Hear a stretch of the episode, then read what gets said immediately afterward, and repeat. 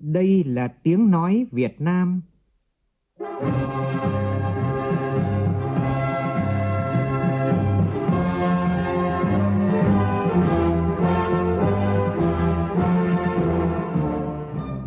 là tiếng nói Việt Nam, phát thanh từ Hà Nội, thủ đô nước Cộng hòa xã hội chủ nghĩa Việt Nam.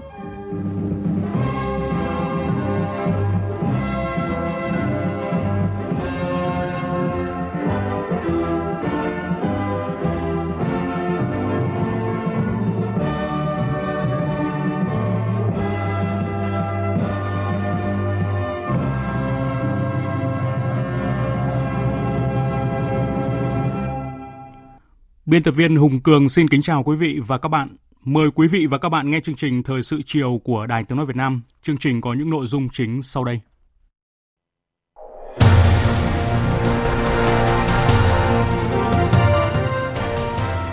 Chủ tịch nước Nguyễn Xuân Phúc và đoàn đại biểu Quốc hội thành phố Hồ Chí Minh thực hiện giám sát việc thực hiện công tác phòng chống dịch COVID-19 trên địa bàn thành phố Hồ Chí Minh. Gặp mặt các doanh nhân tiêu biểu nhân ngày doanh nhân Việt Nam, Thủ tướng Phạm Minh Chính mong muốn các doanh nhân doanh nghiệp không ngừng đổi mới tư duy, nỗ lực hết mình đổi mới và sáng tạo, tìm ra cơ hội trong thách thức, xoay chuyển và thích ứng với tình hình mới. Bão số 8 hiện cách quần đảo Hoàng Sa khoảng 530 km, bão di chuyển nhanh theo hướng Tây, đang có khả năng mạnh thêm. Đội tuyển bóng đá quốc gia Việt Nam sẽ gặp đội tuyển Oman vào lúc 23 giờ tối nay trong khuôn khổ vòng loại thứ 3 World Cup 2022 khu vực châu Á Trận đấu được Đài Tiếng Nói Việt Nam tường thuật trực tiếp trên kênh VOV2. Trong phần tin thế giới, nhóm bộ tứ Normandy gồm Nga, Pháp, Đức, Ukraine nhất trí nối lại các cuộc họp ở cấp bộ trưởng và ngoại trưởng về một giải pháp hòa bình cho cuộc xung đột ở miền đông Ukraine phiên bản 2.0. Pháp và 10 nước thành viên Liên minh châu Âu ra tuyên bố chung phản đối chính sách Anh liên quan đến quyền đánh bắt cá cho ngư dân châu Âu tại các vùng biển của Anh.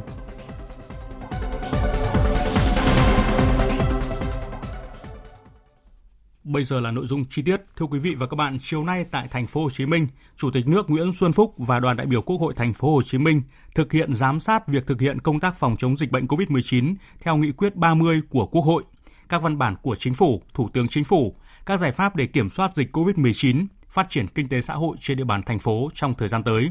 Phóng viên Vũ Dũng thông tin. Sau khi nghiên cứu báo cáo của thành phố, các đại biểu cho rằng trước mắt thành phố Hồ Chí Minh cần tổng kết sâu sắc rút ra bài học quan điểm phòng chống COVID-19, đẩy nhanh tiêm vaccine để áp dụng điều kiện bình thường mới an toàn hơn, thực hiện tốt hơn nữa các chính sách an sinh xã hội. Đại biểu Trương Trọng Nghĩa đề nghị. Cái việc mà tôi đề nghị đó là Đảng và Nhà nước cần chỉ đạo xây dựng và ban hành một cái chiến lược bình thường mới. Trong đó bao gồm các cái chiến lược thành phần cho từng lĩnh vực, từng ngành, từng vùng kinh tế trọng điểm với những cái chính sách và giải pháp mang tính chất vĩ mô vì sao phải đặt ra vấn đề chiến lược bình thường mới? Bởi vì đại dịch Covid-19 buộc toàn thế giới, trong đó có Việt Nam chúng ta phải chuyển sang một cái phương thức sống làm việc quan hệ theo một cung cách và trong những điều kiện mới và có những đặc điểm khác với trước. Cuộc sống bình thường mới nó mang đặc tính toàn cầu với những cái yêu cầu tiêu chí bắt buộc và mang tính chất dài hạn. Theo đại biểu Nguyễn Thiện Nhân, từ nay đến cuối tháng 10, thành phố lập danh sách các doanh nghiệp cần hỗ trợ cụ thể về vấn đề gì để có chính sách phù hợp Ông đồng thời đề nghị.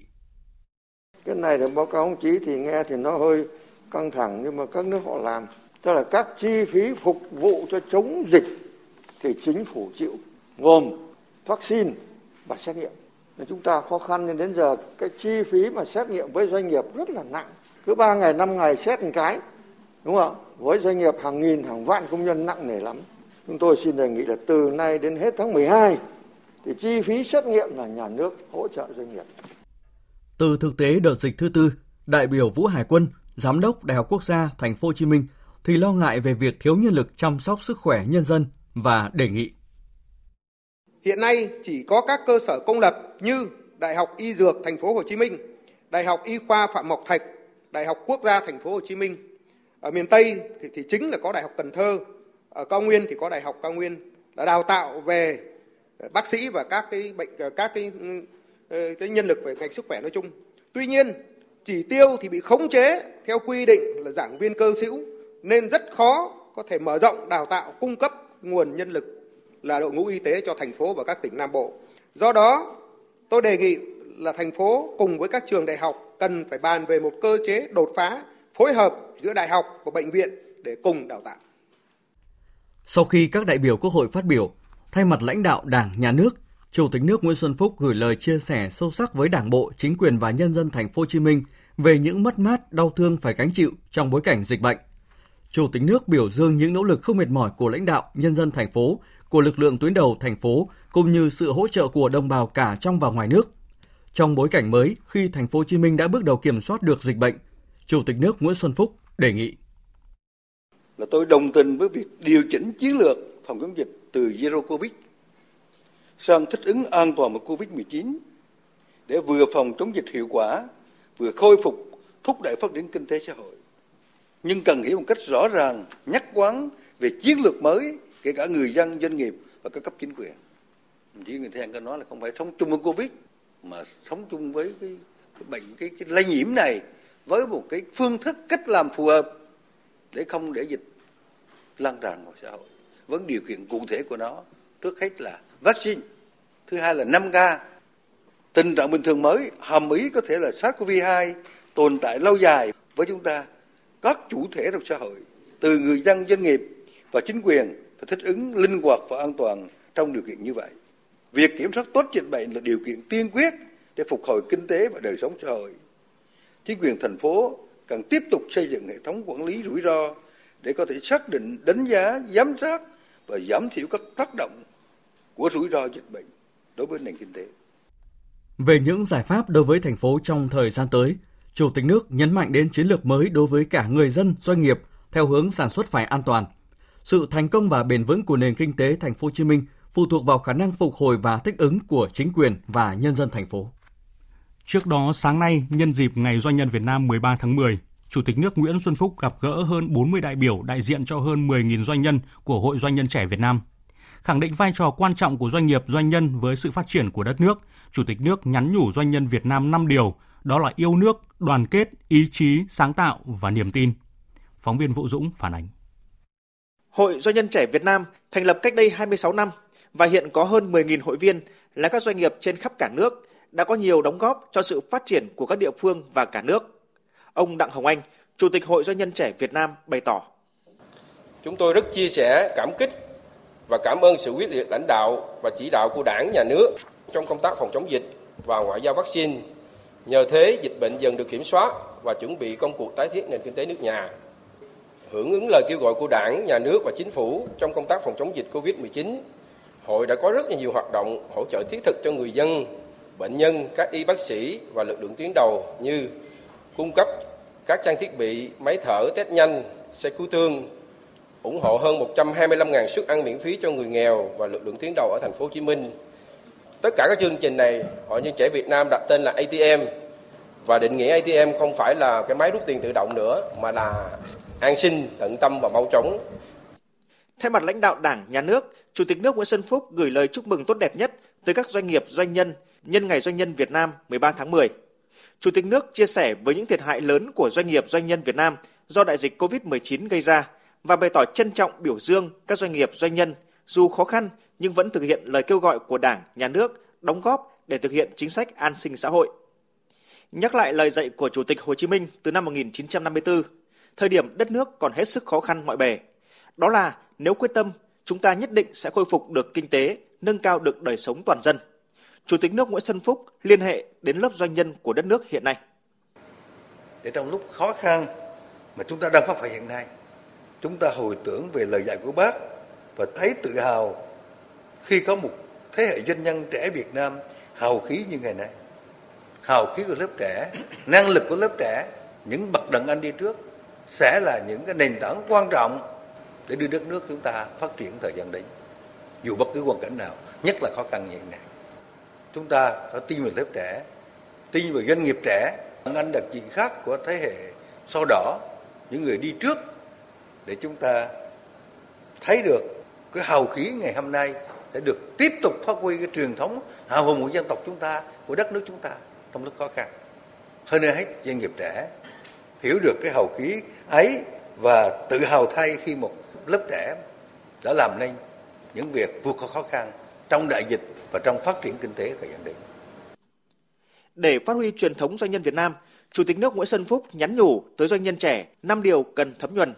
Đó là hun đúc tinh thần yêu nước của thế hệ cha ông, đoàn kết và tương trợ lẫn nhau, có ý chí tôi rèn bản lĩnh, sáng tạo để có sức mạnh và có niềm tin vào cơ nghiệp của bản thân, cơ đồ của dân tộc và tương lai của đất nước. Chia sẻ với những khó khăn của doanh nghiệp, Chủ tịch nước cho biết lắng nghe ý kiến của doanh nhân tại buổi gặp mặt để cùng lãnh đạo Đảng, Nhà nước tập trung tháo gỡ, giúp doanh nghiệp vượt qua khó khăn và phát triển. Cũng trong sáng nay, Chủ tịch nước Nguyễn Xuân Phúc thăm tặng quà bệnh nhân Bệnh viện Nhi đồng Thành phố Hồ Chí Minh. Chủ tịch nước đánh giá cao bệnh viện đã điều hành hiệu quả bệnh viện dã chiến số 4, góp phần vào thành công trong điều trị các ca mắc COVID-19, hạn chế tối đa số ca tử vong. Chính điều đó góp phần giúp thành phố Hồ Chí Minh đã qua đỉnh dịch. Bệnh viện cũng có nhiều sáng kiến, những phác đồ điều trị thành công trong khám chữa bệnh, trong đó có cặp đôi song nhi được phẫu thuật tách dính. Chủ tịch nước mong muốn đội ngũ y bác sĩ, nhân viên bệnh viện đoàn kết xây dựng đảng bộ tập thể vững mạnh về chuyên môn, đóng góp vào sự nghiệp chăm sóc và bảo vệ sức khỏe của nhân dân. Thưa quý vị và các bạn, sáng nay tại trụ sở chính phủ, Thủ tướng Phạm Minh Chính gặp mặt các doanh nhân tiêu biểu nhân ngày doanh nhân Việt Nam 13 tháng 10. Thủ tướng gửi lời chúc tới cộng đồng doanh nghiệp, đội ngũ doanh nhân Việt Nam phát triển ngày càng lớn mạnh, tiếp tục đóng góp nhiều hơn nữa vào quá trình xây dựng đất nước Việt Nam hùng cường, thịnh vượng và mong muốn các doanh nhân tiếp tục đồng hành cùng dân tộc, nỗ lực vượt khó, chiến thắng dịch bệnh và thành công trong phục hồi, phát triển kinh tế xã hội, tiếp tục viết lên trang sử vẻ vang của doanh nhân Việt Nam. Phản ánh của phóng viên Vũ Khuyên.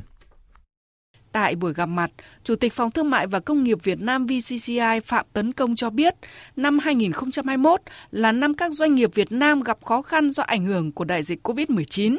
Nhiều doanh nghiệp đối mặt với đứt gãy chuỗi sản xuất, đứt gãy thị trường, đứt gãy dòng tiền và lao động. Tuy nhiên, chính trong thời điểm khó khăn này, cộng đồng doanh nhân doanh nghiệp vô cùng ấm lòng nhận được sự quan tâm của lãnh đạo Đảng, Nhà nước và đặc biệt là Thủ tướng Chính phủ. Trong những ngày này, khi đại dịch Covid-19 đang gây khó khăn to lớn cho hoạt động của các doanh nghiệp, giới doanh nhân Việt Nam vẫn vững tin vào sự lãnh đạo của Đảng, Chính phủ, những chỉ đạo quyết liệt, sáng suốt của Thủ tướng, sự vào cuộc sâu sát, rốt ráo của các bộ trưởng. Đặc biệt, quyết tâm vừa duy trì sản xuất kinh doanh an toàn, vừa chống dịch hiệu quả, khôi phục kinh tế, khiến cộng đồng doanh nghiệp rất phấn chấn. Tại buổi làm việc, nhiều doanh nhân đã gửi lời cảm ơn tới chính phủ, thủ tướng chính phủ đã đồng hành cùng doanh nghiệp trong giai đoạn khó khăn hiện nay. Bà Thái Hương, Chủ tịch Hiệp hội Nữ Doanh nhân Việt Nam xúc động chia sẻ. Sự vào cuộc của chính phủ từ những lãnh đạo cao nhất cho đến cán bộ ngành thực sự đã truyền cảm hứng cho những nữ doanh nhân chúng tôi. Đến giờ, trong đầu tôi vẫn nhớ nhiên về hình ảnh chiếc áo sơ mi đẫm mồ hôi của Thủ tướng khi thị sát tình hình chống dịch ở Bình Dương. Những hình ảnh đó tiếp sức cho chúng tôi nỗ lực ứng biến trước khó khăn thách thức, vừa chống dịch vừa phát triển kinh doanh, tham gia chuỗi giá trị toàn cầu. Phát biểu kết luận tại buổi gặp mặt, Thủ tướng Phạm Minh Chính một lần nữa khẳng định vai trò quan trọng của đội ngũ doanh nhân doanh nghiệp trong quá trình phát triển đất nước. Thủ tướng cũng biểu dương những thành tiệu mà doanh nhân đã đạt được trong thời gian qua. Bên cạnh đó, Thủ tướng cũng chỉ rõ những tồn tại và hạn chế, những khó khăn và thách thức Trước những diễn biến phức tạp của tình hình dịch bệnh COVID-19, Thủ tướng khẳng định Chính phủ, Thủ tướng Chính phủ luôn rất quan tâm và chia sẻ với cộng đồng doanh nghiệp phải đối mặt. Trong thời gian tới, Chính phủ sẽ ban hành nghị quyết hướng dẫn tạm thời về thích ứng an toàn, linh hoạt, kiểm soát hiệu quả dịch bệnh COVID-19 nhằm tạo điều kiện thuận lợi cho các doanh nghiệp tổ chức sản xuất kinh doanh, đồng thời đảm bảo an toàn phòng chống dịch COVID-19. Về việc mở cửa lại nền kinh tế thích ứng an toàn với đại dịch, Thủ tướng yêu cầu mở cửa lại nền kinh tế với đảm bảo an toàn dịch bệnh. Chúng ta phải có cái lộ trình để chúng ta mở cửa an toàn, chứ không thể nào mà chủ quan lơ là mất cảnh giác được. Thì nó bùng lại lại càng khó khăn hơn.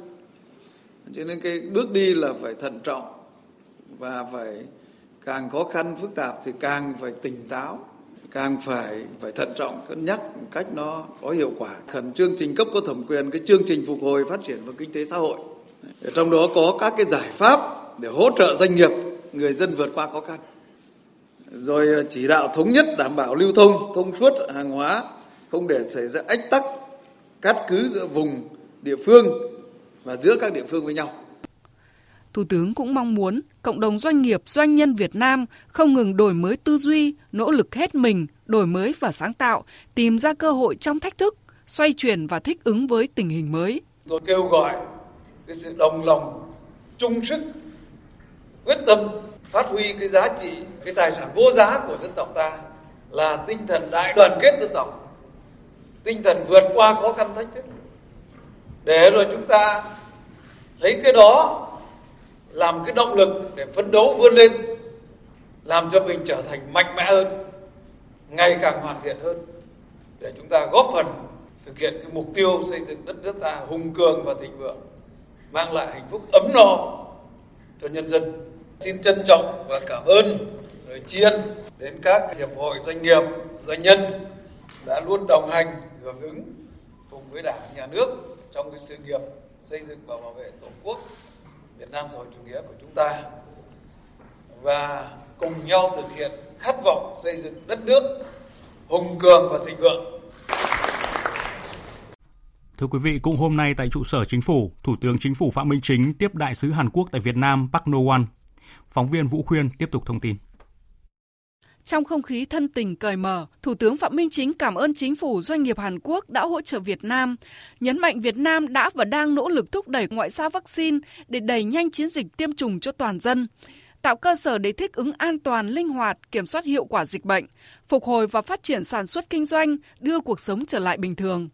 Thủ tướng mong phía Hàn Quốc tiếp tục hợp tác hỗ trợ Việt Nam trong công tác phòng chống dịch, nhất là về vaccine và thuốc chữa trị COVID-19, phát triển công nghiệp dược, nâng cao năng lực y tế.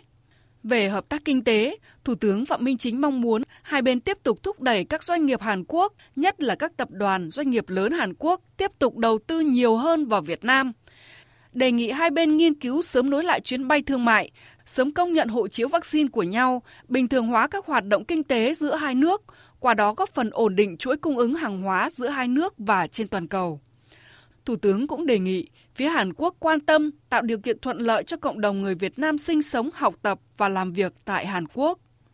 Đại sứ Park No chúc mừng các biện pháp phòng chống dịch linh hoạt hiệu quả phù hợp vừa qua của chính phủ Việt Nam, nhất là trong ứng phó với đại dịch bùng phát lần thứ tư tại Việt Nam và tiến tới mục tiêu thích ứng an toàn với dịch COVID-19.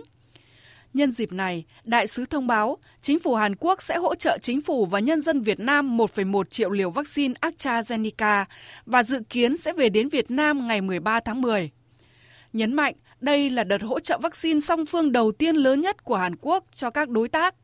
Trong bối cảnh khan hiếm vaccine trên toàn cầu cũng như những khó khăn tại Hàn Quốc, Đại sứ khẳng định Hàn Quốc sẽ tiếp tục xem xét hỗ trợ y tế, trong đó có vaccine cho Việt Nam trong thời gian tới. Đại sứ Park No-won cho biết, phía Hàn Quốc mong muốn nâng cấp quan hệ hai nước lên một tầng cao mới nhân dịp kỷ niệm 30 năm thiết lập quan hệ ngoại giao. Nhấn mạnh với sự nỗ lực hợp tác của chính phủ, người dân và doanh nghiệp hai nước, quan hệ hai nước sẽ đạt được nhiều thành tựu to lớn hơn nữa trong thời gian tới, tương xứng với tiềm năng phát triển và mong muốn của hai bên. Tại buổi tiếp, Đại sứ truyền lời của Thủ tướng Hàn Quốc trân trọng mời Thủ tướng Chính phủ Phạm Minh Chính sớm thăm chính thức Hàn Quốc trong thời gian sớm nhất. Thủ tướng cảm ơn và đề nghị sẽ thu xếp chuyến thăm qua đường ngoại giao. Vào chiều nay, Thủ tướng Chính phủ Phạm Minh Chính đã điện đàm với Phó Tổng thống Thổ Nhĩ Kỳ Fuat Oktay. Phóng viên Vũ Khuyên thông tin. Thủ tướng Chính phủ Phạm Minh Chính cảm ơn Chính phủ Thổ Nhĩ Kỳ đã quyết định hỗ trợ Việt Nam vaccine phòng COVID-19 và trang thiết bị y tế. Trong bối cảnh biến chủng mới khiến tình hình dịch COVID-19 diễn biến phức tạp, Thủ tướng mong muốn hai bên chia sẻ kinh nghiệm và phối hợp chặt chẽ với nhau trong phòng chống COVID-19 và mở cửa lại nền kinh tế, đẩy mạnh giao lưu con người, giao thương hàng hóa. Hai bên khẳng định coi trọng quan hệ hữu nghị Việt Nam Thổ Nhĩ Kỳ và nhất trí tiếp tục tích cực thúc đẩy quan hệ hợp tác nhiều mặt giữa hai nước. Về chính trị ngoại giao, tăng cường trao đổi các cấp, nhất là cấp cao, nghiên cứu sớm mở tổng lãnh sự quán Thổ Nhĩ Kỳ tại thành phố Hồ Chí Minh, phát huy hiệu quả các cơ chế hợp tác hiện có. Về kinh tế, hai nhà lãnh đạo nhất trí hai nước còn nhiều tiềm năng để tăng cường hợp tác trong thời gian tới. Để đạt được mục tiêu đó, hai bên cần triển khai các nhóm giải pháp như khởi động đàm phán hiệp định thương mại tự do song phương, đẩy mạnh hợp tác vận tải hàng không, trong đó có việc xem xét sớm nối lại đường bay giữa hai nước, đẩy mạnh hợp tác, tổ chức các hoạt động xúc tiến đầu tư, phát triển hạ tầng thương mại, khuyến khích tăng cường hợp tác trong lĩnh vực công nghiệp, sản xuất, du lịch, nông nghiệp, quốc phòng an ninh, giao thông vận tải, lao động, giáo dục. Nhân dịp này, hai nhà lãnh đạo đã trao đổi lời mời thăm chính thức lẫn nhau khi điều kiện cho phép. Thưa quý vị và các bạn, nhân dịp kỷ niệm Ngày Doanh nhân Việt Nam, chiều tối nay tại nhà Quốc hội, Chủ tịch Quốc hội Vương Đình Huệ gặp mặt đoàn doanh nghiệp của Diễn đàn các nhà lãnh đạo doanh nghiệp Việt Nam và vinh danh các thương hiệu mạnh. Hiện phóng viên Lê Tuyết đang có mặt tại sự kiện sẽ điện tin trực tiếp. Xin mời phóng viên Lê Tuyết ạ. Vâng, xin chào biên tập viên Hùng Cường, chào quý vị thính giả. Tại cuộc gặp mặt thì đại diện các doanh nghiệp thương hiệu mạnh Việt Nam 2020, 2021 như lãnh đạo tập đoàn Bưu chính Viễn thông Việt Nam, Tổng công ty May 10, tập đoàn Masan cho biết là thời gian qua để tháo gỡ một phần khó khăn vướng mắc thì Đảng, Quốc hội và Chính phủ đã kịp thời điều chỉnh, sửa đổi một số cơ chế chính sách tạo thuận lợi cho các doanh nghiệp trong tình hình à, dịch bệnh COVID-19 diễn biến phức tạp. Và để các doanh nghiệp phục hồi trong trạng thái bình thường mới, các doanh nghiệp cũng đã đề nghị Quốc hội Chính phủ tạo khuôn khổ hành lang pháp lý cho việc chuyển đổi số quốc gia, cần có chính sách hỗ trợ về việc tạo ra các chuỗi cung ứng, phát triển à, xu thế offline lên online cho các doanh nghiệp, giảm à, thuế dịch vụ doanh nghiệp. Các doanh nghiệp cũng đề xuất Chủ tịch Quốc hội, các đại biểu Quốc hội phát huy hơn nữa vai trò giám sát của Quốc hội trong việc thực thi chính sách nhằm đảm bảo sự phù hợp và hiệu quả của các chính sách à, và tạo điều kiện thuận lợi hơn nữa cho các doanh nghiệp người lao động tái phục hồi sản xuất kinh doanh. Hiện nay thì cuộc gặp mặt vẫn đang diễn ra. Nội dung chi tiết chúng tôi sẽ đề cập trong chương trình thời sự sau. Xin mời phòng thu tiếp tục đến chương trình thời sự. Vâng, à, xin cảm ơn phóng viên Lê Tuyết. Thời sự VOV nhanh, tin cậy, hấp dẫn. Mời quý vị và các bạn nghe tiếp chương trình Thời sự chiều của Đài Tiếng Nói Việt Nam. Tiếp theo là tin bão khẩn cấp, cơn bão số 8. Hồi 16 giờ ngày hôm nay, vị trí tâm bão ở khoảng 18,7 độ Vĩ Bắc, 116,9 độ Kinh Đông, cách quần đảo Hoàng Sa khoảng 530 km về phía đông đông bắc. Sức gió mạnh nhất vùng gần tâm bão mạnh cấp 10 đến cấp 11, giật cấp 13. Bán kính gió mạnh từ cấp 6, giật từ cấp 8 trở lên khoảng 350 km tính từ tâm bão. Dự báo trong 12 giờ tới, bão di chuyển nhanh theo hướng Tây, mỗi giờ đi được 25 đến 30 km và có khả năng mạnh thêm. Trong 12 đến 24 giờ tới, bão di chuyển nhanh theo hướng Tây, mỗi giờ đi được 25 đến 30 km. Đến 16 giờ ngày mai, vị trí tâm bão ở khoảng 18,8 độ Vĩ Bắc, 110,3 độ Kinh Đông, ngay trên khu vực phía đông đảo Hải Nam Trung Quốc. Sức gió mạnh nhất vùng gần tâm bão mạnh cấp 10, cấp 11, giật cấp 13. Vùng nguy hiểm trên Biển Đông trong 24 giờ tới, gió mạnh từ cấp 6 trở lên, giật từ cấp 8 trở lên, từ vị tuyến 16 đến 22 độ Vĩ Bắc, từ kinh tuyến 108,5 đến 119,5 độ Kinh Đông. Toàn bộ tàu thuyền hoạt động trong vùng nguy hiểm đều có nguy cơ cao chịu tác động của gió mạnh sóng lớn và lốc xoáy. Trong 24 đến 36 giờ tiếp theo, bão di chuyển chủ yếu theo hướng Tây, mỗi giờ đi được 20 đến 25 km, đi vào vùng biển phía Nam Vịnh Bắc Bộ và có khả năng suy yếu dần về cường độ. Trong 36 đến 48 giờ tiếp theo, bão di chuyển chủ yếu theo hướng Tây, mỗi giờ đi được 20 đến 25 km, đi vào đất liền khu vực từ Thanh Hóa đến Quảng Bình và suy yếu thành áp thấp nhiệt đới. Từ đêm mai đến ngày 14 tháng 10, ở vùng ven biển từ Quảng Ninh đến Quảng Bình có gió mạnh dần lên cấp 6, cấp 7, giật cấp 9. Một số nơi ở phía Bắc hoàn lưu bão có gió mạnh cấp 8, giật cấp 10 do kết hợp với không khí lạnh. Đến 16 giờ ngày 14 tháng 10, vị trí tâm áp thấp nhiệt đới ở khoảng 18,6 độ Vĩ Bắc, 105,3 độ Kinh Đông. Sức gió mạnh nhất vùng gần tâm áp thấp nhiệt đới mạnh cấp 6, giật cấp 8. Vùng nguy hiểm trên Biển Đông trong 24 đến 48 giờ tiếp theo, gió mạnh từ cấp 6 trở lên, giật từ cấp 8 trở lên, phía Bắc vị tuyến 15,5 độ Vĩ Bắc, phía Tây kinh tuyến 113 độ Kinh Đông. Toàn bộ tàu thuyền hoạt động trong vùng nguy hiểm đều có nguy cơ cao chịu tác động của gió mạnh và sóng lớn lốc xoáy. Trong 48 đến 60 giờ tiếp theo, áp thấp nhiệt đới di chuyển theo hướng Tây, Tây Nam và suy yếu thành một vùng áp thấp trên khu vực Thái Lan. Cảnh báo cấp độ rủi ro thiên tai do bão là cấp 3. Cảnh báo gió mạnh sóng lớn trên biển, nước dâng do bão vùng ven bờ. Ở khu vực Bắc Biển Đông bao gồm vùng biển quần đảo Hoàng Sa có gió mạnh cấp 8, cấp 9, vùng gần tâm bão đi qua cấp 10, cấp 11, giật cấp 14, sóng biển cao từ 5 đến 7 mét, biển động dữ dội. Ở vịnh Bắc Bộ bao gồm cả huyện đảo Bạch Long Vĩ và vùng biển từ Quảng Trị đến Quảng Ngãi, bao gồm huyện đảo Cồn Cỏ có gió mạnh cấp 6, từ ngày mai tăng lên cấp 7, cấp 8, vùng gần tâm bão cấp 9, giật cấp 11, sóng biển cao từ 3 đến 5 mét, biển động rất mạnh. Ven biển các tỉnh Thái Bình, Hà Tĩnh cần đề phòng nước dâng do bão cao từ 0,4 đến 0,6 mét, kết hợp với chiều cường gây ngập úng tại các khu vực trũng thấp vào sáng ngày 14 tháng 10. Từ đêm nay đến ngày mai ở khu vực giữa và Nam Biển Đông, bao gồm vùng biển của đảo Trường Sa, vùng biển từ Bình Thuận đến Cà Mau có gió Tây Nam mạnh cấp 6, giật cấp 8, sóng biển cao từ 2 đến 4 mét biển động. Cảnh báo mưa lớn từ chiều mai đến ngày 14 tháng 10 ở khu vực Bắc Bộ và Quảng Trị có mưa to, có nơi mưa rất to với lượng mưa phổ biến từ 100 đến 150 mm, có nơi trên 200 mm trên đợt. Khu vực từ Thanh Hóa đến Quảng Bình có mưa rất to với lượng mưa phổ biến từ 150 đến 250 mm, có nơi trên 300 mm trên đợt đề phòng nguy cơ cao xảy ra lũ quét, sạt lở đất tại khu vực vùng núi và ngập úng cục bộ tại các vùng trũng thấp ven sông. Từ ngày 15 tháng 10, do ảnh hưởng của không khí lạnh tăng cường kết hợp với giải hội tụ nhiệt đới, nên ở khu vực Trung Bộ tiếp tục có khả năng xảy ra mưa to đến rất to. Thưa quý vị, tại cuộc họp triển khai các giải pháp ứng phó bão số 8 vừa kết thúc cách đây ít phút, Phó Thủ tướng Chính phủ Lê Văn Thành, trưởng ban chỉ đạo quốc gia về phòng chống thiên tai, Chủ tịch Ủy ban quốc gia ứng phó sự cố thiên tai và tìm kiếm cứu nạn yêu cầu các địa phương không chủ quan, tránh trường hợp đáng tiếc thiệt hại về người xảy ra trong bão số 7 vừa qua. Phóng viên Minh Long đang có mặt tại đây thông tin. À, vâng, xin chào biên tập viên và quý vị thính giả. Nhấn mạnh tại cuộc họp, Phó Thủ tướng Chính phủ Lê Văn Thành nêu rõ triển khai các biện pháp đề phòng giảm nhẹ thiên tai do uh, ảnh hưởng của bão số 7 đã có những trường hợp rất đáng tiếc như trường hợp tàu ở Thái Bình bị chìm gây chết người. Mặc dù bão không phải là lớn, trường hợp tiếp là của tỉnh Yên Bái, một cháu bé rơi xuống suối uh, cũng do chỉ nguyên nhân chủ quan. Bão số 8 di chuyển nhanh và mạnh hơn, vì vậy các địa phương không mất cảnh giác và lơ là chủ quan. Làm sao phải làm tốt công tác tuyên truyền tới người dân trong cả hệ thống chính trị từ tỉnh ủy, thành ủy tới các huyện, quận, xã phường và tổ dân phố để người dân kịp thời nắm bắt thông tin của mưa bão. Phó Thủ tướng đề nghị tiếp tục nắm bắt tình hình nhất là tàu thuyền chưa về đến khu vực an toàn, không để người dân trên biển khi cơn bão số 8 chuẩn bị đổ bộ đất liền. Đặc biệt là công tác sơ tán dân ở các khu vực có nguy cơ cao phải đảm bảo an toàn về phòng chống tai cũng như phòng chống dịch COVID-19. Liên quan đến việc người dân các tỉnh phía Nam di chuyển ra Bắc để về quê, Phó Thủ tướng nhấn mạnh tinh thần của Trung ương và Chính phủ giao nhiệm vụ cho các địa phương phân công các ngành kịp thời thông tin về thiên tai cho người dân và tạo điều kiện hỗ trợ đảm bảo chỗ ăn chỗ ở cho người dân và chỉ khi thiên tai kết thúc thì mới tạo điều kiện để người dân di chuyển tiếp. À, vâng, xin mời biên tập viên tiếp tục chương trình. Vâng, à, xin cảm ơn phóng viên Minh Long. Quý vị và các bạn vừa nghe những thông tin liên quan đến cơn bão số 8 và các biện pháp phòng chống từ cuộc họp Ban chỉ đạo quốc gia về phòng chống thiên tai.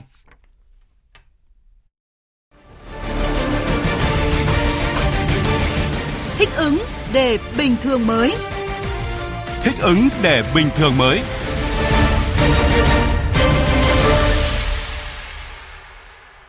Thưa quý vị và các bạn, chiều nay tại trụ sở Chính phủ, Phó Thủ tướng Chính phủ Vũ Đức Đam chủ trì cuộc họp với Bộ Giáo dục và Đào tạo về thực hiện kế hoạch năm học 2021-2022 trong bối cảnh dịch COVID-19 hiện nay. Phóng viên Minh Hường thông tin. Tính đến ngày 12 tháng 10, cả nước có 23 tỉnh, thành phố tổ chức dạy học trực tiếp cho tất cả các học sinh trên địa bàn. Có 8 tỉnh kết hợp vừa dạy trực tiếp, vừa dạy học trực tuyến dạy qua truyền hình. Còn 32 tỉnh, thành phố vẫn phải dạy học hoàn toàn trực tuyến qua truyền hình để phòng dịch COVID-19. Bộ trưởng Bộ Giáo dục và Đào tạo Nguyễn Kim Sơn cho biết, dạy học trong điều kiện dịch bệnh nên chương trình năm học của năm nay sẽ điều chỉnh theo hướng linh hoạt, phù hợp với điều kiện thực tế của từng địa phương thời điểm kết thúc năm học sẽ rất là linh hoạt tùy tình hình các địa phương mà có cái xử lý cho nó phù hợp sẽ chấp nhận có những cái nơi mà sẽ kết thúc năm học nó chậm hơn thậm chí kéo đến giữa hè cuối hè và thậm chí nó xô đẩy một chút thì cũng phải chấp nhận để đảm bảo cái, cái củng cố cho năm nay. Khi mà đã quay trở lại trường học trực tiếp thế nhưng mà cái việc dạy trên truyền hình và trực tuyến vẫn phải là những công cụ được duy trì để tiếp tục để củng cố đặc biệt là dạy trên truyền hình. Hiện Bộ Giáo dục và Đào tạo nhận được đề xuất nhu cầu ủng hộ máy tính của 56 trong tổng số 63 tỉnh, thành phố với tổng số hơn 2,2 triệu học sinh có hoàn cảnh khó khăn, cần hỗ trợ thiết bị học tập, trong đó có khoảng 1,25 triệu học sinh tại các địa phương đang triển khai dạy học trực tuyến. Đại diện Bộ Thông tin và Truyền thông cho biết, hiện nay tất cả các điểm cần phủ sóng, đảm bảo cho việc dạy học trực tuyến đã được các nhà mạng hoàn thành. Hiện đã có đủ nguồn kinh phí cho 1 triệu máy tính, nhưng các nhà tài trợ đang trong quá trình thực hiện thủ tục mua sắm máy tính đảm bảo chất lượng cho việc học trực tuyến. Để đảm bảo an toàn cho học sinh đến trường, Thứ trưởng Bộ Y tế Đỗ Xuân Tuyên cho biết, Bộ đang sẵn sàng triển khai tiêm vaccine COVID-19 cho học sinh từ 12 đến 17 tuổi. Chúng tôi đã tiến hành giả soát trên địa bàn toàn quốc. Hiện nay có trên 8 triệu học sinh ở lứa tuổi từ 12 đến 17 tuổi. Với cái số lượng vaccine mà chúng tôi ước tính sẽ tiêm đủ hai mũi cho số lượng này là khoảng 16 triệu liều và chúng tôi phấn đấu à, trong cái quý 4 của năm 2021 này thì sẽ tiêm cho trên 95% số đối tượng này đủ hai mũi. Bộ Y tế cũng tiến hành giả soát, thống kê đối tượng trẻ em từ 3 đến 11 tuổi với số lượng trên 14 triệu trẻ em và đang tiếp cận nguồn vaccine, tham khảo ý kiến các nhà chuyên môn để có hướng dẫn tiêm cho nhóm trẻ em này. Hiện Bộ Y tế đang giả soát và dự kiến chậm nhất đến ngày 15 tháng 10 ban hành hướng dẫn tiêm vaccine cho trẻ em từ 12 đến 17 tuổi. Phát biểu kết luận cuộc họp, Phó Thủ tướng Vũ Đức Đam ghi nhận những nỗ lực của ngành giáo dục và đào tạo các địa phương khi triển khai dạy học trong điều kiện dịch bệnh. Trong thời gian tới, Bộ Giáo dục và Đào tạo cần giả soát kỹ lại các quy định, đảm bảo an toàn học đường để tạo môi trường an toàn cho học sinh đến trường. Chúng ta phải tổ chức tiêm vaccine sớm và thật an toàn cho học sinh trong độ tuổi mà theo quy định của Bộ Y tế. Và ngay từ bây giờ thì tôi đề nghị Bộ Y tế phối hợp với Bộ Giáo dục và Đào tạo, Bộ Thông tin và Truyền thông thì tổ chức thực hiện đăng ký tiêm vaccine cho trẻ em trong độ tuổi từ 12 tuổi đến 17 tuổi để chuẩn bị sẵn sàng khi Bộ Y tế có vaccine về và cuối tháng này thì chúng ta có thể tổ chức tiêm được nhanh nhất, an toàn nhất cho các cháu. Đà Nẵng là một trong ba địa phương được Bộ Y tế chọn thí điểm tiêm vaccine cho người từ 12 đến đến 17 tuổi. Đây là một trong những thông tin được ông Nguyễn Văn Quảng, Bí thư Thành ủy Đà Nẵng cho biết trong phiên bế mạc hội nghị lần thứ 5 Ban chấp hành Đảng bộ thành phố. Phóng viên Thanh Hà thông tin. Theo ông Nguyễn Văn Quảng, hiện nay Trung ương quy định các địa phương chỉ được phép thực hiện các biện pháp phòng chống dịch ở mức độ thấp hơn Trung ương. Nếu địa phương muốn quy định các biện pháp cao hơn thì phải xin ý kiến của Trung ương. Đây là quy định thuận lợi đối với thành phố và người dân, nhưng lại là nguy cơ rất lớn nếu thành phố không có biện pháp kiểm soát chặt chẽ và nêu cao ý thức của người dân. Về vaccine ngừa COVID-19, hiện nay Đà Nẵng đã có 93% dân số được tiêm ngừa, là một trong 8 địa phương dẫn đầu cả nước về tỷ lệ tiêm chủng. Đến tháng 12 năm nay, thành phố phấn đấu hoàn thành tiêm mũi 2 cho người trên 18 tuổi. Ông Nguyễn Văn Quảng cho biết. Hiện nay Bộ Y tế đã qua trao đổi với lãnh đạo thành phố thì thống nhất là sẽ chọn Đà Nẵng làm cái địa phương tiêm chủng cho người từ 12 đến 17 tuổi. Chúng ta là một trong ba địa phương sẽ được chọn để chúng ta sẵn sàng làm cái việc này. Thì đây cũng là một trong những cái yêu cầu và cái áp lực cho cái việc tiêm chủng. Chính vì vậy, tôi đề nghị các địa phương phải có cái phương án để chuẩn bị đảm bảo cho cái việc tiêm chủng được an toàn và đảm bảo đúng cái yêu cầu. Thành phố sẽ lựa chọn các công trình dự án trọng điểm có khả năng khởi công trong năm 2022 để tập trung tháo gỡ các khó khăn vướng mắt để nhanh các trình tự thủ tục, xác định rõ lộ trình thực hiện như dự án cảng Liên Kiểu, dự án Làng Vân, ba khu công nghiệp và khu công nghiệp phụ trợ, khu công nghệ cao. Đề xuất triển khai nhanh việc thực hiện thí điểm mô hình bong bóng du lịch trên địa bàn thành phố, chuẩn bị công tác đăng cai sự kiện Diễn đàn Phát triển đường bay châu Á năm 2022. Tiếp theo là một số tin đáng chú ý. Cơ quan Kiểm soát và Phòng ngừa Dịch bệnh Hàn Quốc vừa cho biết nước này sẽ tặng 1,1 triệu liều vaccine ngừa COVID-19 của hãng AstraZeneca cho Việt Nam. Trước đó trong cuộc hội đàm với Chủ tịch nước Nguyễn Xuân Phúc bên lề kỳ họp Đại hội đồng Liên Hợp Quốc lần thứ 76 hồi tháng 9 vừa qua, Tổng thống Hàn Quốc Moon Jae-in đã cam kết cung cấp cho Việt Nam ít nhất là 1 triệu liều vaccine ngừa COVID-19 ngay trong tháng 10 này. Hôm nay tại Viện Vệ sinh Dịch tễ Trung ương, Bộ Y tế đã tổ chức lễ tiếp nhận 77 tủ lạnh âm sâu do Hoa Kỳ viện trợ. Dự buổi lễ có Thứ trưởng Bộ Y tế Trương Quốc Cường và ông Christopher Glenn, đại biện lâm thời Đại sứ quán Hoa Kỳ tại Việt Nam. Bà Rana Flower, trưởng đại diện đại biện Quỹ Nhi đồng Liên Hợp Quốc UNICEF tại Việt Nam. Thứ trưởng Bộ Y tế Trương Quốc Cường thay mặt lãnh đạo Bộ Y tế tiếp nhận tượng trưng 77 tủ lạnh âm sâu do Hoa Kỳ viện trợ từ ông Christopher Glenn, đại biện lâm thời Đại sứ quán Hoa Kỳ tại Việt Nam.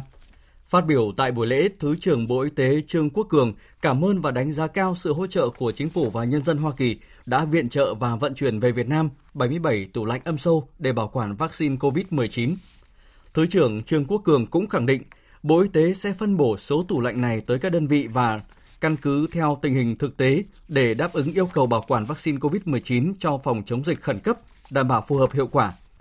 Đại biện lâm thời Christopher Glenn chia sẻ, khi đất nước Hoa Kỳ đang trong giai đoạn khó khăn nhất của cuộc đấu tranh nhằm kiềm chế đại dịch COVID-19 vào năm ngoái, Việt Nam đã tặng hàng triệu thiết bị bảo hộ cá nhân cho người dân Hoa Kỳ.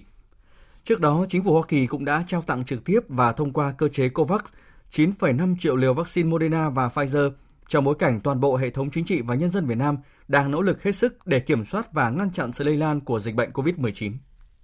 Thông tin về dịch COVID-19, từ ngày 10 đến ngày 12 tháng 10 này, toàn thành phố Bắc Ninh ghi nhận 10 ca mắc COVID-19, trong đó có chùm ca mắc liên quan đến trường mầm non Sao Mai, phường Võ Cường, với 6 trường hợp là trẻ 5 tuổi và chùm ca mắc trong khu trung cư.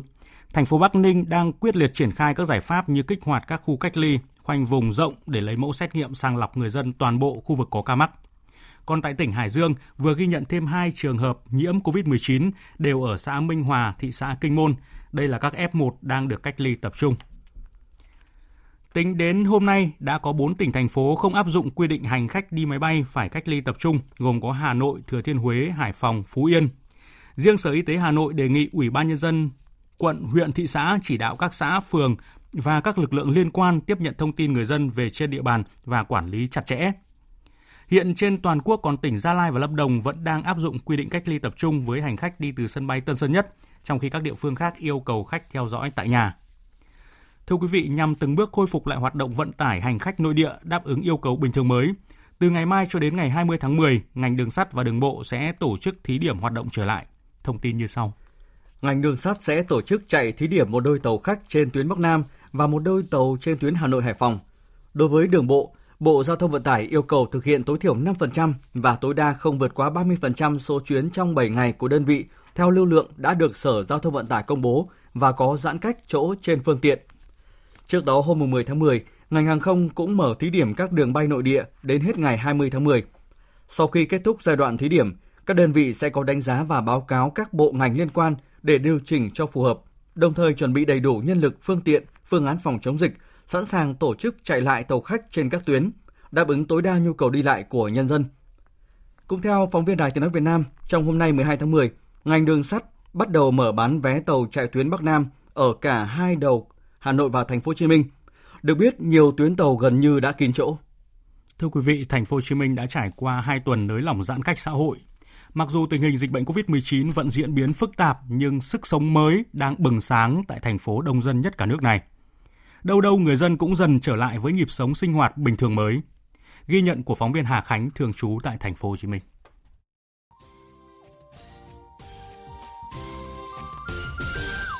Đeo khẩu trang kính và chai khử khuẩn trong túi áo đi dạo trên bờ kè công viên đối diện Thảo Cầm Viên tại khu vực gần cầu Thị Nghè. Ông Khổng Đình Lợi, 68 tuổi, ngụ phường 17, quận Bình Thạnh cho biết, từ hôm nới lỏng đến nay, ông đều sắp xếp ra ngoài một chút chỉ để hít thở khí trời.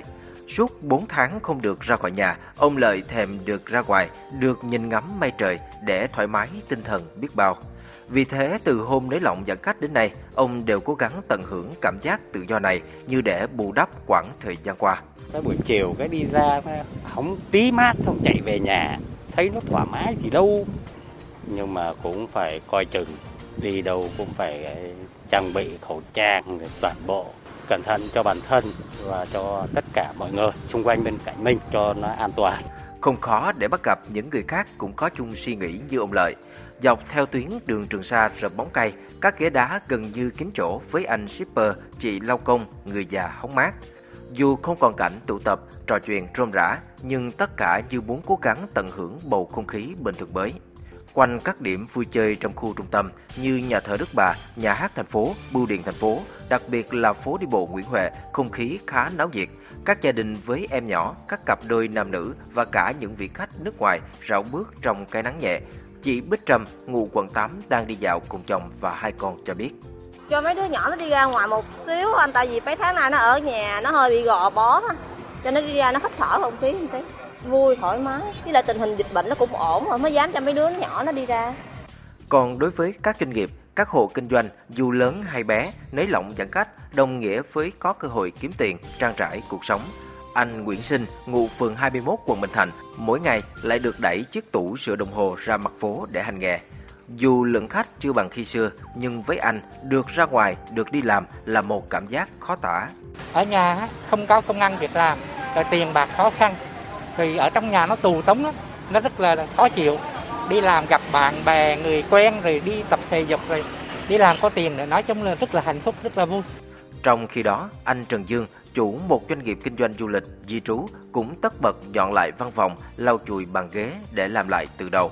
Dịch Covid-19 khiến cho ngành du lịch bị đóng băng, công ty không thể hoạt động, nhưng những tín hiệu vui khi nới lỏng giãn cách là động lực để công ty bắt đầu một hành trình mới.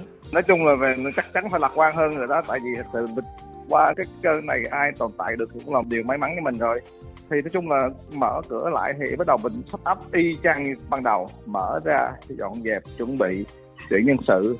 Theo Ban chỉ đạo phòng chống dịch COVID-19 thành phố Hồ Chí Minh, sau gần 2 tuần thực hiện nới lỏng giãn cách xã hội theo chỉ thị 18, có 5 tín hiệu rất tích cực đã được ghi nhận. Đó là đa số người dân nhanh chóng thích ứng an toàn, linh hoạt, ngày càng nhiều doanh nghiệp, cơ sở sản xuất, kinh doanh, chợ truyền thống hoạt động trở lại. Công tác an sinh tiếp tục triển khai hiệu quả, công tác phòng chống dịch có những kết quả tốt và an ninh trật tự được đảm bảo. Đến ngày 11 tháng 10, tất cả 21 quận huyện và thành phố Thủ Đức đã công bố kiểm soát được dịch theo tiêu chí của Bộ Y tế. Thành phố đang dần trở lại với hình ảnh của một đô thị lớn năng động, sáng tạo, đầy sức sống. Để có thể tiến dần với thích ứng, sống an toàn trong trạng thái bình thường mới, rất cần có sự đồng lòng, chung tay, cùng nhìn về một hướng của tất cả các tầng lớp nhân dân. Chương trình tiếp tục với thông tin mới nhất từ Bộ Y tế. Tính từ 17 giờ chiều qua cho đến 17 giờ chiều nay, trên hệ thống quốc gia quản lý ca bệnh COVID-19 ghi nhận 2.939 ca mắc COVID-19, giảm 678 ca so với ngày hôm trước. Các địa phương ghi nhận số ca nhiễm giảm nhiều nhất so với ngày trước đó là thành phố Hồ Chí Minh, Đắk Lắk và Tiền Giang. Bệnh nhân được công bố khỏi bệnh trong ngày là 1.374. Trong ngày hôm nay, nước ta cũng ghi nhận 93 ca tử vong. Sáng nay tại Trung tâm Phát thanh Quốc gia 58 Quan sứ Hà Nội, Tổng Giám đốc Đài Tiếng Nói Việt Nam Đỗ Tiến Sĩ có buổi tiếp đoàn đại sứ quán Lào tại Việt Nam do Ngài Đại sứ Sẻng Phết Hùng Bun Nhuông làm trưởng đoàn. Tin của phóng viên Kim Thanh. Tổng Giám đốc Đỗ Tiến Sĩ bày tỏ vui mừng tiếp đoàn đại sứ quán Lào tới thăm và làm việc với Đài Tiếng Nói Việt Nam. Nhắc lại truyền thống tốt đẹp giữa hai quốc gia, Tổng Giám đốc Đỗ Tiến Sĩ khẳng định trong nhiều năm qua, Đài Tiếng Nói Việt Nam và Đài Phát thanh Quốc gia Lào đã có nhiều đợt tuyên truyền các sự kiện đặc biệt của hai nước trên làn sóng quốc gia của Đài Tiếng Nói Việt Nam và trên các nền tảng mạng xã hội, góp phần tăng cường sự hiểu biết giữa nhân dân hai nước, đặc biệt các chương trình hợp tác trao đổi tin bài, hỗ trợ kỹ thuật giữa hai đài đều phát huy hiệu quả tốt. Mới đây nhất, Đài Tiếng Nói Việt Nam xây dựng đài phát thanh phát hình khu vực tại tỉnh Say Sổng Bun. Cùng với đó, đài cũng đã mở nhiều lớp đào tạo tại chỗ và đào tạo tại Việt Nam về kỹ thuật, quản lý cho các cán bộ của Bộ Thông tin Văn hóa và Du lịch Lào, Đài Phát thanh Quốc gia Lào và các đài địa phương của Lào. Tổng Giám đốc Đỗ Tiến Sĩ khẳng định. À, tới đây một trong những nội dung rất quan trọng của Đài Tiếng Nói Việt Nam đã đưa vào trong chiến lược của mình nhiệm kỳ 2020-2025 tiếp tục có các thông tin truyền thông đối ngoại đặc biệt là truyền thông thông tin ờ, khi mà có thông tin của đảng nhân dân lào thì chúng tôi cũng sẽ chuyển thành cái thông tin đối ngoại để mà khẳng định hơn nữa, làm sâu sắc hơn nữa và ấn tượng hơn nữa về tình cảm giữa hai quốc gia, hai dân tộc và hai đảng anh em. Đại sứ Lào Sẻng Phết Hùng Bun Nhuôm chân thành cảm ơn Đài Tiếng Nói Việt Nam trong nhiều năm qua đã giúp đỡ đất nước Lào không chỉ xây dựng hệ thống phát thanh hiện đại mà còn thúc đẩy mối quan hệ hợp tác giữa hai quốc gia thêm bền chặt. Đại sứ Sẻng Phết Hùng Bun Nhuôm mong muốn Đài Tiếng Nói Việt Nam và Đài Phát thanh Quốc gia Lào tiếp tục hợp tác hiệu quả hơn nữa trong thời gian tới để góp phần quảng bá, giới thiệu về đất nước, con người, những thành tựu trong các lĩnh vực chính trị, kinh tế, văn hóa, giáo dục của Việt Nam và Lào đến đông đảo thính giả của cả hai nước. Thời sự tiếng nói Việt Nam. Thông tin nhanh. Bình luận sâu. Tương tác đa chiều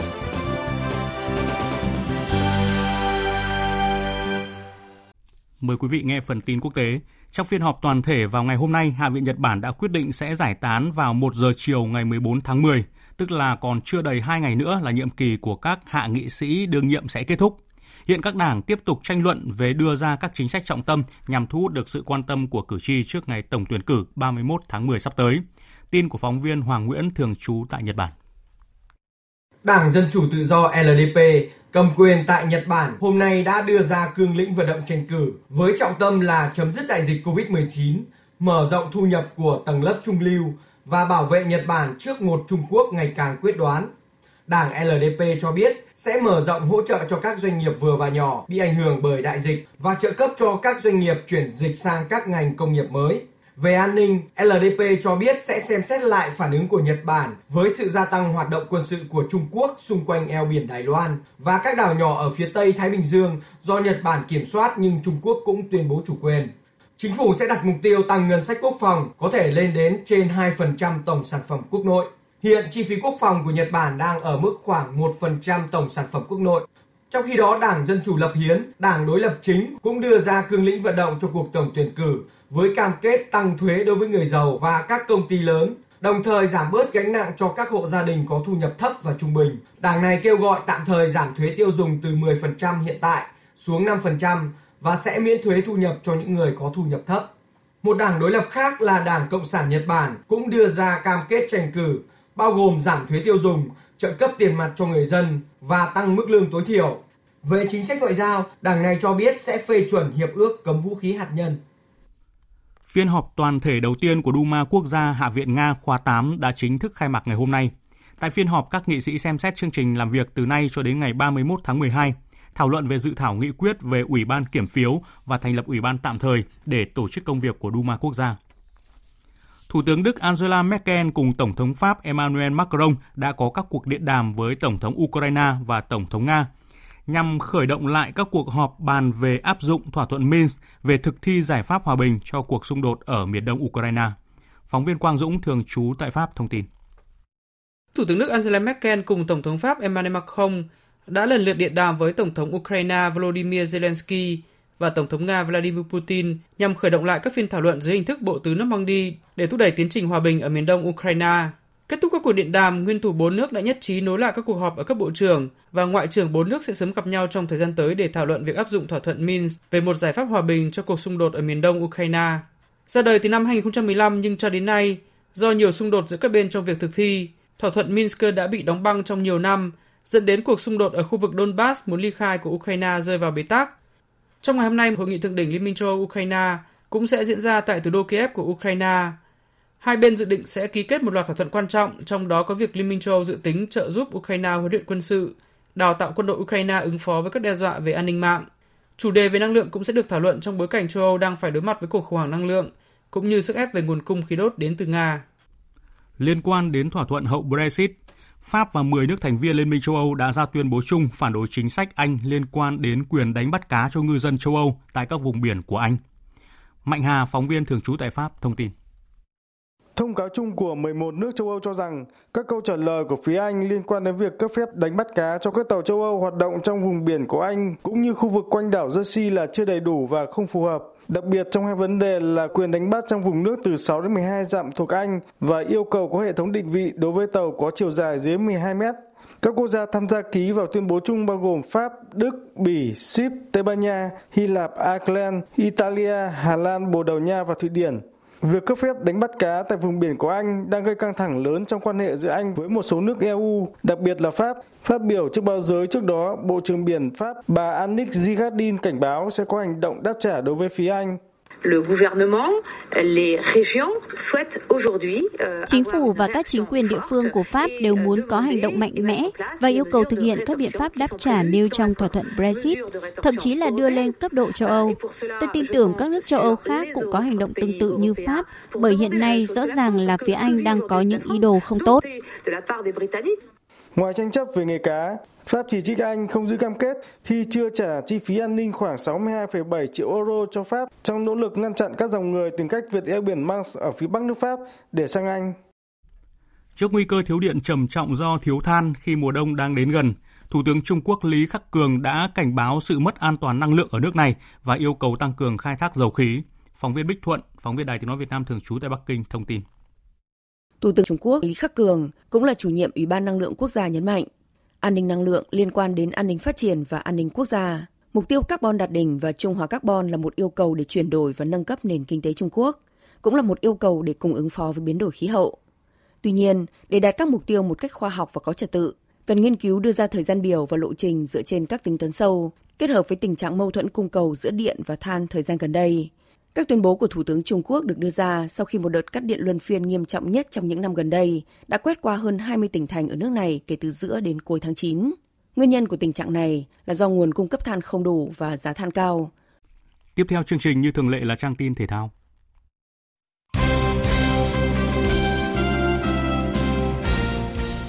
Tối nay, thầy trò huấn luyện viên Park Hang-seo đối đầu với chủ nhà Oman trong khuôn khổ lượt trận thứ tư vòng loại cuối cùng World Cup 2022 khu vực châu Á. Sau 3 lượt trận ở bảng B, thầy trò huấn luyện viên Park Hang-seo vẫn chưa có điểm nào và đang xếp cuối bảng. Trong khi đó, đội tuyển Oman sau chiến thắng bất ngờ trước Nhật Bản đã nhận liên tiếp hai trận thua trước Ả Rập Xê Út và Australia, tạm xếp ở vị trí thứ tư. Đánh giá về trận đấu sắp tới, huấn luyện viên Park Hang-seo thừa nhận tình hình của đội tuyển Việt Nam là khá khó khăn để lấy điểm trước chủ nhà Oman. Sau trận đấu của Trung Quốc thì cái việc phê phán thì xuất hiện khá nhiều tôi là huấn luyện viên trưởng, tôi sẵn sàng chấp nhận những cái phê phạt đó. Tuy nhiên là nếu như mà nhắm vào cầu thủ, nhắm vào các trợ lý tôi nghĩ nó không thỏa đáng, cái đội ngũ cầu thủ, trợ lý, huấn luyện viên đã đều nỗ lực hết sức rồi. Ờ, các cầu thủ chúng tôi có thể nói rằng là họ cũng có một ý chí rất là mạnh, quyết tâm rất là lớn. Họ đang chuẩn bị tốt nhất để làm thế nào chuẩn bị cho cái trận đấu gặp tương lai Cuộc đối đầu giữa tuyển Việt Nam và Oman diễn ra vào lúc 23 giờ đêm nay theo giờ Việt Nam và sẽ được tường thuật trực tiếp trên sóng VOV2 của Đài Tiếng Nói Việt Nam. Mời quý vị và các bạn chú ý đón nghe. Còn vào tối qua, tại các tiểu vương quốc Ả Rập Thống Nhất, đội tuyển U23 Việt Nam để U23 Tajikistan gỡ hòa một đều ở những phút cuối trong trận đấu giao hữu trước thềm vòng loại U23 châu Á. Với mục tiêu giả soát lực lượng, đội tuyển U23 Việt Nam thay đổi tới 11 vị trí trên sân trong 90 phút thi đấu. Trợ lý Trung Ngọc Cảnh chia sẻ, ở một trận đấu giao hữu, chúng tôi không đặt nặng kết quả thắng hay thua. Ban huấn luyện động viên các em tự tin, thoải mái chơi hết khả năng của mình. Tất cả các cầu thủ đều đã cố gắng, nhưng vì điều kiện khách quan nên chưa đảm bảo 100% phong độ. Theo kế hoạch, ngày 17 tháng 10 tới, đội tuyển U23 Việt Nam sẽ có trận đấu giao hữu quốc tế thứ hai tại các tiểu vương quốc Ả Rập thống nhất gặp U23 Kyrgyzstan. Tiền đạo Tiến Linh của đội tuyển Việt Nam đã giành chiến thắng trong cuộc bình chọn ngôi sao tương lai do Liên đoàn bóng đá châu Á AFC tổ chức. Trong cuộc bình chọn vừa kết thúc vào chiều ngày 11 tháng 10, AFC công bố Tiến Linh giành chiến thắng cùng bình luận. Tiền đạo 23 tuổi đã có màn trình diễn hay khó tả, ghi bàn cho đội tuyển Việt Nam ở một trong những trận đấu hay nhất lượt 3. Tính tới thời điểm hiện tại, Tiến Linh có 8 pha lập công cho đội tuyển Việt Nam, ghi 6 bàn thắng cho tuyển U23 và sở hữu 6 bàn thắng cho U19 Việt Nam. Riêng tại vòng loại World Cup 2022, Tiến Linh đã có 6 bàn thắng cho đội tuyển Việt Nam, trong đó có 5 bàn ở vòng loại thứ hai và một bàn ở vòng loại cuối cùng. Việc đưa bổ sung môn Jiu-Jitsu và SEA Games 31 cho thấy sự khích lệ của nước chủ nhà Việt Nam đối với môn thể thao này, cũng như cho thấy sự hòa nhập chung đối với thể thao của khu vực Đông Nam Á. Hiện tại các vận động viên của chúng ta cũng đang tích cực chuẩn bị để hướng tới những thành tích cao nhất ở SEA Games 31. Giải vô địch Jiu-Jitsu các câu lạc bộ toàn quốc 2021 được tổ chức tại Đà Nẵng từ tháng 4 cho thấy các đơn vị đã có sự chuẩn bị tốt hơn rất nhiều cả về thể lực lẫn trình độ chuyên môn. Kết quả của giải cũng là căn cứ để ban huấn luyện chọn ra các vận động viên xuất sắc vào đội tuyển quốc gia, chuẩn bị lực lượng tham dự SEA Games 31. Ông Nguyễn Tân Văn, Ủy viên Ban chấp hành Liên đoàn Jiu-Jitsu Việt Nam cho biết. Yusu mới thành lập liên đoàn và cũng mong muốn là sẽ có huy chương vàng mà có một huy chương vàng cũng là điều vô cùng khó khăn. Dù là à, một ban chấp hành cũng rất nỗ lực rất là cố gắng. Các vận động viên đa số lại được chuyển từ các môn võ khác sang. Dù gì chăng nữa có thể các bạn rất là giỏi các môn của mình nhưng mà khi chuyển sang một môn mới thì vẫn phải có một cái thời gian để hòa nhập để thích nghi.